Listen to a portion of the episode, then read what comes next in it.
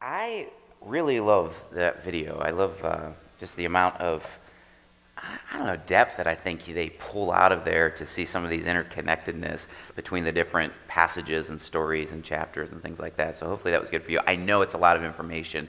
So if you're interested in checking it out again, it's the Bible Project.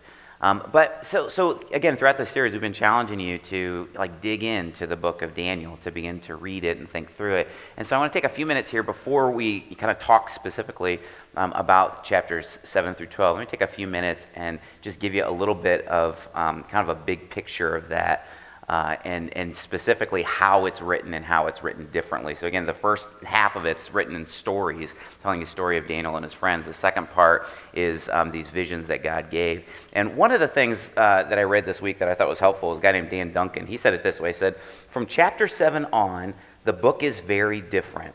It doesn't continue the chronology of events, but reverts back in time to a series of visions that Daniel had. It's not history, it is prophecy. In a sense, the first half of the book gives the credentials of the prophet, the reliability of the messenger. The second half gives his message. Now, the message of chapters 7 through 12 is not really new.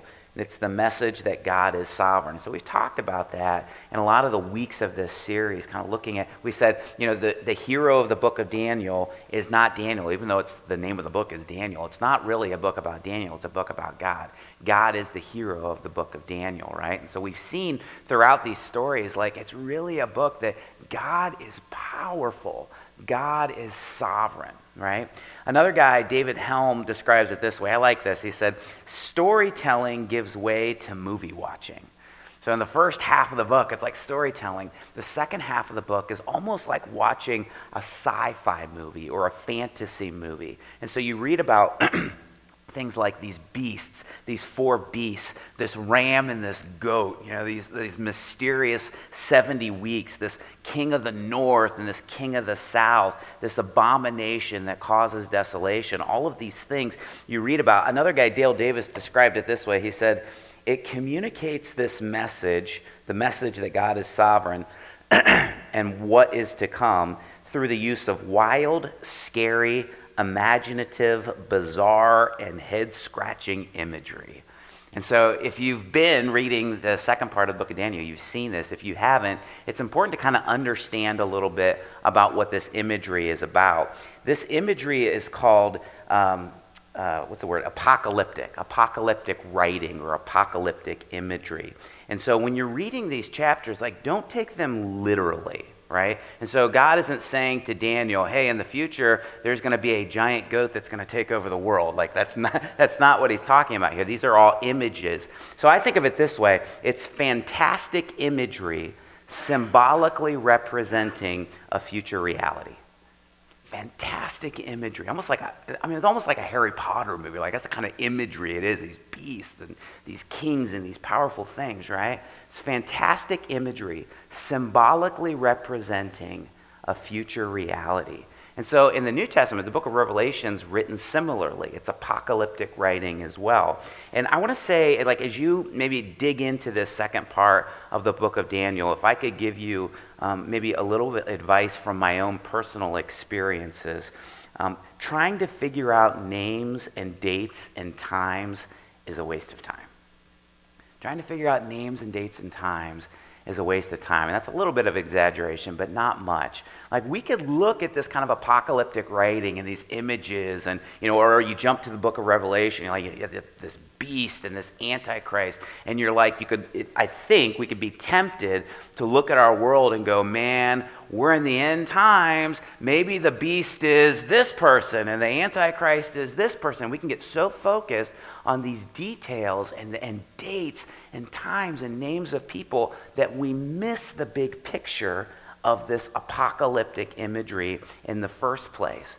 And I say this from my own personal experience. So, like, as a young seminary student studying to be a pastor, like, for me, you know, my undergrad degree is business. And so I didn't go to Bible college or anything like that. So I jump into seminary and I'm learning all this stuff for the first time. And I'm so enthralled in this. And I, so I'd read, you know, like the book of Daniel, for example, or the book of Revelation. I'd read so much about, you know, all these guys' opinions of this and what does this represent and this represent. And eventually, you come to the realization that no one knows for sure what these things actually represent. And no one will know for sure until it happens. Like my, my thought, I was talking to somebody earlier, my thought is that as these things begin to roll out, God will make it clear that this is the fulfillment of the prophecies that we have, right? That He's given us. And so if God, and then I think of this, if God wanted us to be certain about the specifics in this, I think He would have made it clear, right? But He didn't. And so I think we need to step back a little bit. And this is kind of the, the goal of of this morning, I want to step back a little bit and I want to look at some of the big picture of these chapters. Like, what is the big picture truth that chapters 7 through chapter 12 are trying to convey to us? Okay? So, so this is my goal with the time. I want to, I want to give you kind of a, um, a big run on sentence, okay, that I'll just sort of add to as we go, that I think is, is like the big idea or the big picture of these chapters. And then I want to end the time, again, just kind of sharing with you something that um, has really challenged my faith, to be honest with you and hit my heart this week. So, um, the first thing that I think as we look at these chapters is uh, that, we, that we can't miss is this God's got a plan. God's got a plan. We look at these chapters and you're like, God, God knows what he's doing. He's got a plan in this. But then we can look at our world and we can look at the chaos. We can look at the unrest. We could look at the injustices. We can look at the pain and the suffering and the death and we can go, Where's God? Right? Like, where is He?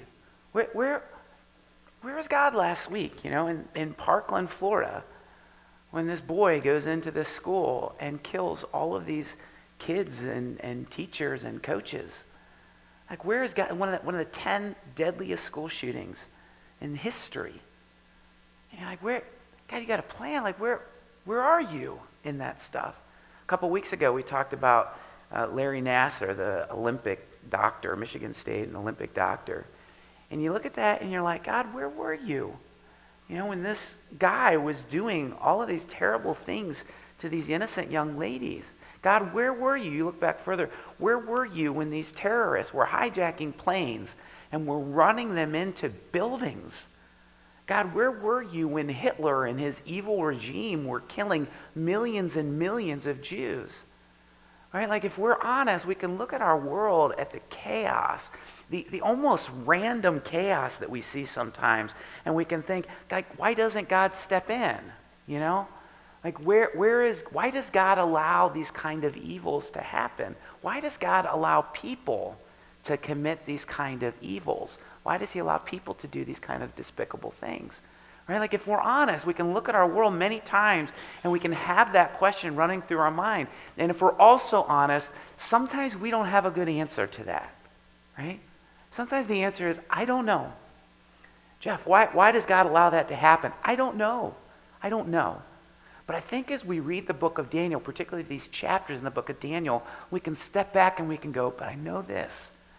God has a plan, right? And over time, we don't always see it in the moment, but over time, that plan is playing out. That's kind of the next part of that sentence.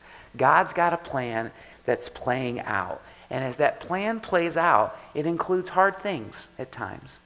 It includes suffering at times. It includes heartache at times. And we see that in the book of Daniel right? Like the book of Daniel, the first part of the book of Daniel is not all roses and wow, look at look at how good God is and he stepped in and he did miraculous things. Like this is a young man who his family was almost for sure annihilated, murdered, and then he's removed, he's taken captive to this foreign land. And he's put in these situations that like you can imagine the fear that he must have felt at times and the sorrow right? Like the struggle that he must have felt. The book of Daniel shows us it's not always roses, right? There's times when there's pain and suffering and heartache, but here's the thing God's not unaware, right?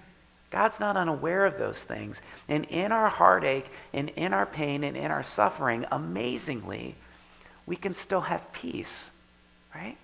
And we can still have hope and we can still have love because we're not alone.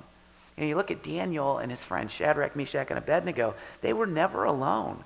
In their troubles, they had peace and they had hope and they knew that they were loved by God. And what that did was it gave them courage to walk through their lives as those, like those hard times, as God's plan was playing out. And I would encourage you guys this morning, each of us this morning, that the same is true for us as well, right? Like some of us sit here this morning and you're right in the middle of it. Hard times, challenging things that we're dealing with. And we go, God, where are you? Here's the thing God's got a plan, and it's playing out. And even as we walk through those hard times and that struggle and that pain and suffering, amazingly, we can still do it with love and peace and knowing that we're not alone and then having the courage, because we're not alone, having the courage to be able to walk through those hard times as God's plan is playing out in our lives as well. Daniel shows us that, right? and it's all moving towards something. So God's got a plan, and that plan is playing out, and it's building, it's moving toward this dramatic conclusion. So, so like, I'm a movie. I, I really, a, a great day off for me would be like, go do a great workout and then hang out with my family and watch movies. I like, I like watching movies, right? And so think of a good movie. Like, what makes a good movie a good movie? Well, it's got a, it's got a really good storyline, right? And so maybe it's, it's like thoughtful. The storyline's thoughtful. It's got these characters that are well developed. The, the story's filled with adventure and excitement. It's got twists and turns. It's got highs and lows. It's got, it's got humor. It's got heartache. It's got all of this stuff. A good story, right? And then it, and it builds and it builds and it builds to this climax. And at the climax, in the end, everything's sort of changed and everything is resolved. That's kind of the mark, that's kind of the structure of a lot of really good movies, right? Listen, in many ways, that's what we're experiencing now. Like, and, and please don't hear that like to trivialize the stuff that we're walking through. I don't mean it that way. But this helps me kind of understand God's plan that He's chosen to put us in. Like, in a way, like we're kind of living that right now. Only there's 7.5 billion different characters in the movie. That's how many people are alive right now. There's 7.5 billion different characters. And among those 7.5 billion different characters, there aren't any actors who have a script that they're reading that's telling them what to do. They're real people, right? Making real decisions with real freedom to make those decisions. But there's a director who actually sees the big picture, right? He knows the story. He knows where we're at in the story, and he knows how the story is going to end. And that director tells the characters in the story what to do and how to live and how to have the best story possible. And some of those characters listen to the director, right? And some of them don't. Some of them are divas, and they think that they know the best way, and they want to they want to live their story the way that they want to live their story. And yet, amazingly, the director's story still moves forward. And here's the thing it's a thoughtful story with well, well developed characters, and it's filled with adventure and excitement. Life is filled with adventure and excitement, right? It's filled with adventure and excitement, and highs and lows, and twists and turns, and humor, and sometimes heartache. But it's all building and building and building toward this climax that will one day change everything, that will one day resolve everything. See, see this, this helps me. I'm part of God's story, and so are you. We're part of God's plan. You and I are a part of it. In fact, you and I are chosen to be a part of it. And it's playing out over time and it's building and it's building and it's building toward this dramatic conclusion that Daniel actually gets a glimpse of, right? In these chapters, he gets this glimpse of what the, what the climax is going to be like, what everything in the course of human history is building toward. And here's what the dramatic conclusion is. Ready? Let me add to our, to our sentence God's going to bring justice and God's going to rescue. God's got a plan that's playing out toward a dramatic conclusion where God brings justice to the world and he rescues those that are his. How, what, like, what does it look like? Let me, let me give you an example. So, um, if, if, if, you have a Bible, I probably should have told you this earlier. If you have a Bible, flip it open to Daniel. At the end of Daniel, we'll throw it up here on the screen as well. At the end of Daniel, in Daniel chapter 12, he gets like this glimpse of the end. he gets this glimpse of the climax and what it's going to be like. And this is what it says. This is Daniel chapter 12 in verse 1. He says, There will be a time of distress, such as has not happened from the beginning of nations until then. But at that time, your people, everyone whose name is found written in the book, other places in the Bible it talks about the book of life, same book. Everyone whose name is found written in the book of life will be delivered, will be rescued. It's another word for rescued. Multitudes who sleep in the dust of the earth will awake, some to everlasting life, others to shame and everlasting contempt. Like this is this is the climax of the story, right? This is the part where everything's resolved. It's also the, the end of the world as we know it, but it's also the beginning of the beauty to come.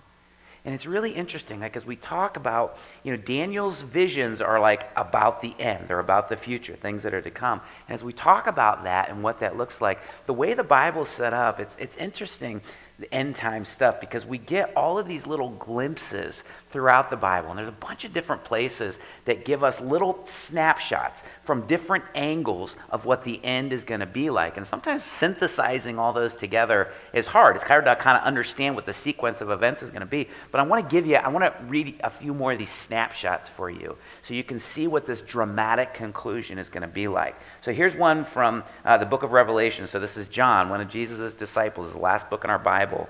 And he talks about this is what more the justice end of things are going to look like. This is Revelation 20. He says, Then I saw a great white throne, and him who was on who I'm sorry, him who was seated on it. The earth and the heavens fled from his presence, and there was no place for them. And I saw the dead, great and small, standing before the throne, and books were opened. Another book was opened, which is the book of life. The dead were judged according to what they had done, as recorded in the books. The sea gave up the dead that were in it and death and Hades gave up the dead that were in them, and each person was judged according to what they had done. Then death and Hades were thrown into the lake of fire. The lake of fire is the second death. Anyone whose name was not found written in the book of life was thrown into the lake of fire. And you hear that, again, this is apocalyptic writing, right? This is apocalyptic imagery. And you hear that, but you can, even if we don't understand all the specifics and all of the metaphor, we can see What's it about? Judgment, right? Justice is coming. How about this? This is Jesus' own words. Jesus kind of describes the dramatic conclusion this way. This is in Matthew 24. He says, Then will appear the sign of the Son of Man in heaven. And then all the peoples of the earth will mourn when they see the Son of Man coming on the clouds of heaven with great power and glory. And he will send his angels with a loud trumpet call and they will gather his elect. His elect are those that love him. He'll gather his elect from the four winds, from one end of the heavens to the other. But about, then he goes on, he says, But about that day or hour, no one knows. Jesus says, No one knows when it's going to happen. Actually, he says, Not even the Son of Man knows when it's going to happen. But he says, Therefore, keep watch. And then he says, Be ready. So you must also be ready. Let me give you one more. How about this? This is, this is how the Apostle Paul in the book of First Thessalonians describes the rescue. This is what the rescue is going to be like. He says, The Lord himself will come down from heaven with a loud command, with the voice of the archangel, and with the trumpet call of God, and the dead in Christ will rise first. After that, we who are still alive and are left will be caught up together with them in the clouds to meet the Lord in the air. And so we will be with the Lord forever. Therefore, encourage each other with these words. What's all this talking about? Well, eventually, justice comes, right? Eventually, justice comes. Why? Because our director God, our director God, is just. And sin and evil and wrongdoing are wrong, right? And so there must be consequences for that. And we feel that like we can look at some of the rotten things going on in our world and we're like, they should be punished for that. There's got to be consequences. I want justice for that person. They don't have the right to do that to somebody else, right? There's got to be consequences, punishment for wrongdoing. Lawbreakers must be punished. So there's times during the story when we feel that. in the end, it comes. For sure, in the end, it comes. And similarly, eventually, rescue comes. Why? Because our director God loves those that are His. He loves those that love Him and have trusted Him and they listen to His voice and He rescues them. Sometimes in the midst of the story, as it's playing out, as His plan is playing out, we get scared. We go through hard times and we're like, God, where are you? Would you rescue me? In the end, He rescues us. And, and then here's the beautiful part just like actors get paid for their role in the movie, the characters of the movie that love the director, that follow the director, get a reward, right? And it's better than any paycheck we could ever imagine. There's this reward that we get when we love and trust and follow the director. That's all about everlasting life. It's all about paradise with God, where, where all of the things that we hate in this life the, the pain, the suffering, the sickness, the death, the violence, the cancer, all of that stuff is gone. It's no more. And we get to live with our director, our good director, forever and ever and ever. Second half of Daniel shows us that in fantastic ways. God's got a plan that's playing out and it's building toward this dramatic conclusion as we speak. We're in the middle of it right now where one day he's going to bring justice and he's also going to rescue those of us that trust him, those of us that love him. That's the big picture. If we look at the second part of the book of Daniel, we get so focused on, well, maybe this is representing this and this, and maybe this is happening right now, maybe it's not. We get so focused on the details. Don't miss the big picture. God's working, everything's building up. And one day, it's all going to be resolved, and it's going to be better than we could ever imagine. That's the big picture of the second half of the book of Daniel. Now, let me, um, let me just share with you a little bit about what in all of this really, really pricked my heart this week. So if you've been watching the news, you know, there's, there's all kinds of terrible things that go on in our world and go on in our country, right? And so I've been, you know, like read, I, I try to stay up on some of that stuff. And as I've been reading that and seeing these videos and, you know, reading this book, there's, there's just something that jumped out to me here that I want to share with you. So, so if you look at Daniel, if you were to do like a survey of these six chapters, and you looked at Daniel's reactions to these visions that God had given him, they're very interesting. They're, they're very unique visions. If you did like a survey, I, I, we did, and I have the results of it. This is, this is all the stuff that da- how Daniel responded to these visions that God gave him. I'll just read it to you. He was troubled in spirit. He was deeply disturbed. His face turned pale. He kept the visions to himself. He was appalled. He became ill for several days. The dreams were beyond his understanding. He mourned for three weeks. He ate no choice food. He used no lotions. He had no strength. Another time it said his face turned deathly pale. He was helpless. He fell into a deep sleep face to the ground, just on the ground on his face. He fell on his hands and knees, trembling, another time. He trembled when standing up, another time. He was speechless. He was overcome with anguish. And then again, another time it said he was helpless. And I, and I read that, and I'm like, that's interesting. It's interesting his response to these visions that God allowed him to have. How did, how did Daniel feel? He felt overwhelmed, right? He felt distressed. He felt deeply anguished. He felt helpless. He felt troubled. Now, let me ask you this. You ever feel like that? Like, think about that in your own life. Times when you felt maybe somebody that you love is, uh, you just found out they were sick or, or you lost somebody close to you. You ever feel like deeply anguished, overwhelmed with anguish at times? How do you respond to that? Like, what do you do in situations like that? Like when that's how you feel. It says Daniel mourned for three weeks. He became ill for several days. Like when you are overcome that way, what do you do? Do you, do you like separate yourself from everybody else and just like, I got to be alone? I got to cry, you know? Maybe you call up a trusted counselor or something like that. Maybe you get distracted so you don't think about all of that stuff. I don't know. You know what Daniel does? Daniel prays. He prays. And fortunately for us, he records his prayer. And this is what really hit me this week. It's, it's in chapter 9. So if you're in Daniel, flip over. If you're in chapter 12, flip back a couple chapters to chapter 9. Chapter 9, it, most of it, the first, like two thirds of it, is a prayer, Daniel's prayer to God. And the content of this prayer uh, just struck me this week. This is what it says. Uh, well, I won't read all of it, but starting in verse 3.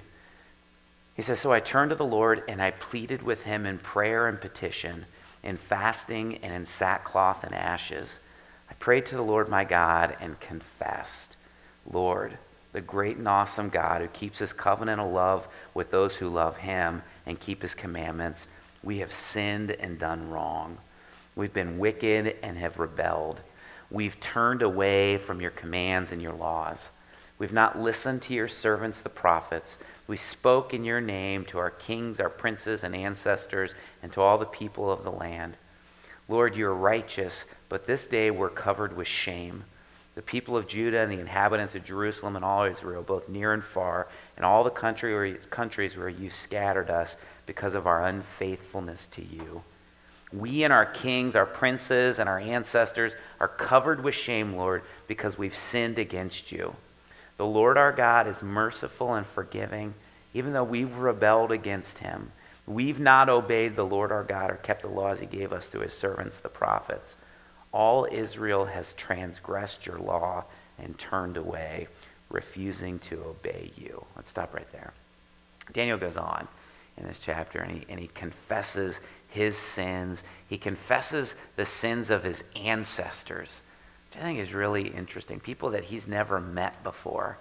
And he asks God for help. In verse 18, he says, We do not make requests of you because we're righteous, but because of your great mercy.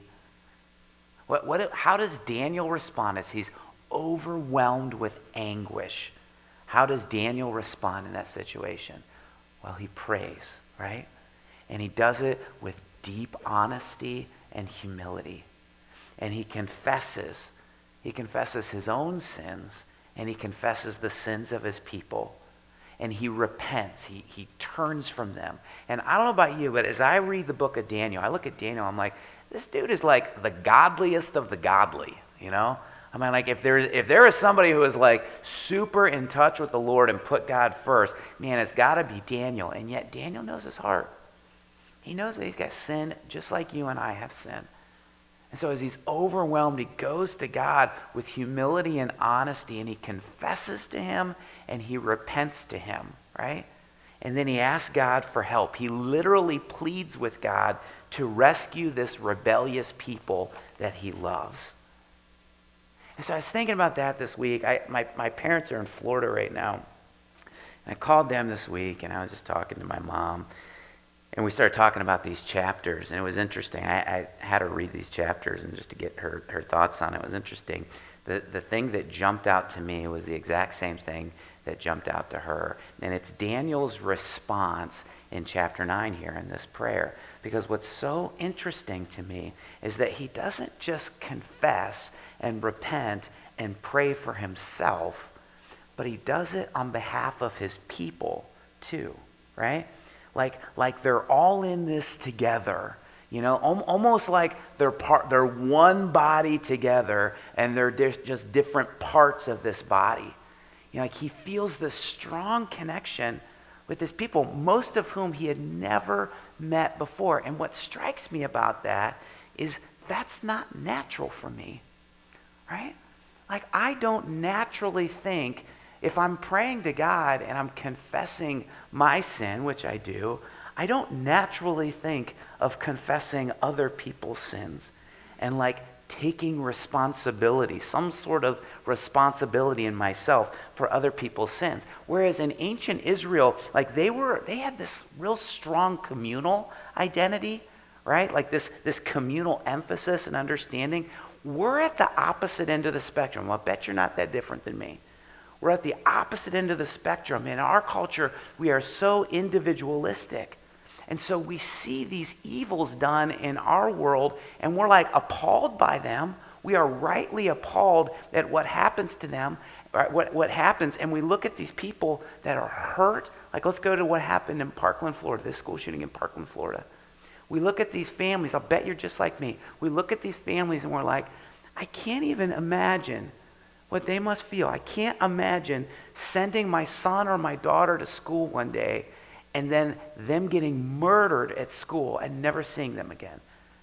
And our hearts break for these families, right? We connect with them. We connect with the victims to a certain degree. If we're honest, then we go back to life and we don't give it a whole lot of thought. But we look at this guy, this boy who did these things, the victimizer, and we see it in a very us and them sort of way. The victims were like, I'm here with you, sort of a communal sense. The victimizer were like, You are evil. I can't, what kind of an animal would do something like that? He deserves punishment. He deserves death for the death that he caused. Right? Like we look at the victimizer that way, and he's different than me. I am wholly different than him. As I'll be honest, I read this chapter in Daniel, and I think, I wonder how Daniel would have responded to a tragedy like this. I think he would have, the same way as we, been appalled and heartbroken for these families that lost loved ones. But I think he would have been heartbroken for this boy too. Because in many ways, he's not that different. Daniel would have been a broken young man when, he was, when his family was murdered and he was taken captive to Babylon, right? I think he would have looked at this boy and he would have felt broken just like he was. I think he would have seen how hurting this boy was and the need that this boy must have been in to do what he did. And I think he would have identified with him as part of this rebellious world that you and I are all a part of. So, so you, may, you may completely disagree with me on this and not relate to this, and so I'll just, I'll just speak to myself, with myself here. But at some level, I, I look at a tragedy like this, or let's bring it into our area. You look at the, the drug epidemic right now in Barberton, right where we sit in Barberton. I look at these tragedies, these terrible things, and here's what I feel complicit. Like I, I, I feel like I am a part of it. I feel like I have responsibility in this because it's happening here, right? Like it's happening in my country, in my culture, in my world. And in some way, I'm contributing to all of this. I read Daniel and I'm like, he's right. It's not just about me. I'm not just living my life isolated from everybody else, separate from everybody else. I'm living my life as part of a community as part of a people, right? And so I look at this and I'm like, in some ways, you know, am I contributing actively? Yes, if I'm honest. In some ways, my interactions with people make them worse. Because I can be a jerk sometimes. You can too. Don't judge me. We all can. And a lot of times we do it passively. I'm contributing passively by maybe things that I'm not doing. Guys, if, we're, if this world is ever going to change, it's ever going to be better, I think we got to get this. I think as Christians, we especially have to get this. It's not just about us, it's not just about our lives, but our lives are affecting other people's lives, right? And when rotten things go on in this world, at some level, we're complicit. We have a part in this. We have a responsibility in this, and we should feel it. Daniel takes partial ownership of other people's actions who he had never met before. Why? Because they were a people, right? They were together. And so are we. So are we. Here, here's how I want to end. Here's what I want to challenge you. I want to challenge you to think and pray like Daniel was taken captive. He was removed from everything that he knew he was taken to this sinful nation of Babylon, and he spent his entire adult life working for the good of Babylon, working for the good of this nation that captured him and killed his family and took him to another, another place, threw him into a lion's den, all this rotten stuff. He spent his life trying to affect the nation of Babylon in a positive way trying to show them God, trying to show God to a godless nation. And I think, will we honestly go before the Lord? And will we ask Him to help us feel some of the weight of where we live, the nation, the culture, the city that we live in? That we go, I got to do something. I, I got to work. I got to work for the good of where I'm at. I got to represent Jesus to those that are around me. Because we can look at the world and we can go, you know, it's a rotten place, it's terrible, it's all kind of crappy stuff going on. The only solution is Jesus. Like he's what changes people's hearts. Like we can challenge people to be nice, we could have self-help things, whatever. Jesus and his spirit is what changes people. And you and I are the spirit bearers. We're the light to this world. And so I thought that maybe the, the, an appropriate way to end this series, when I started this series, I said, you know what? Like where Daniel was at in Babylon, different time, different part of the world, different culture, but it's not that different from where we are. It's not that different. Daniel was an alien, alien living in a foreign country bringing them God, showing them God, and living faithful to Him and working for the good of that country. And you and I are too. We're aliens here. And we have a challenge, a responsibility to work for the good of our world and to show them Jesus. And so I thought it might be an appropriate way to end our time and end this series, taking a little extra time this morning and praying for this world that we're a part of. So why don't we do that? Let's pray.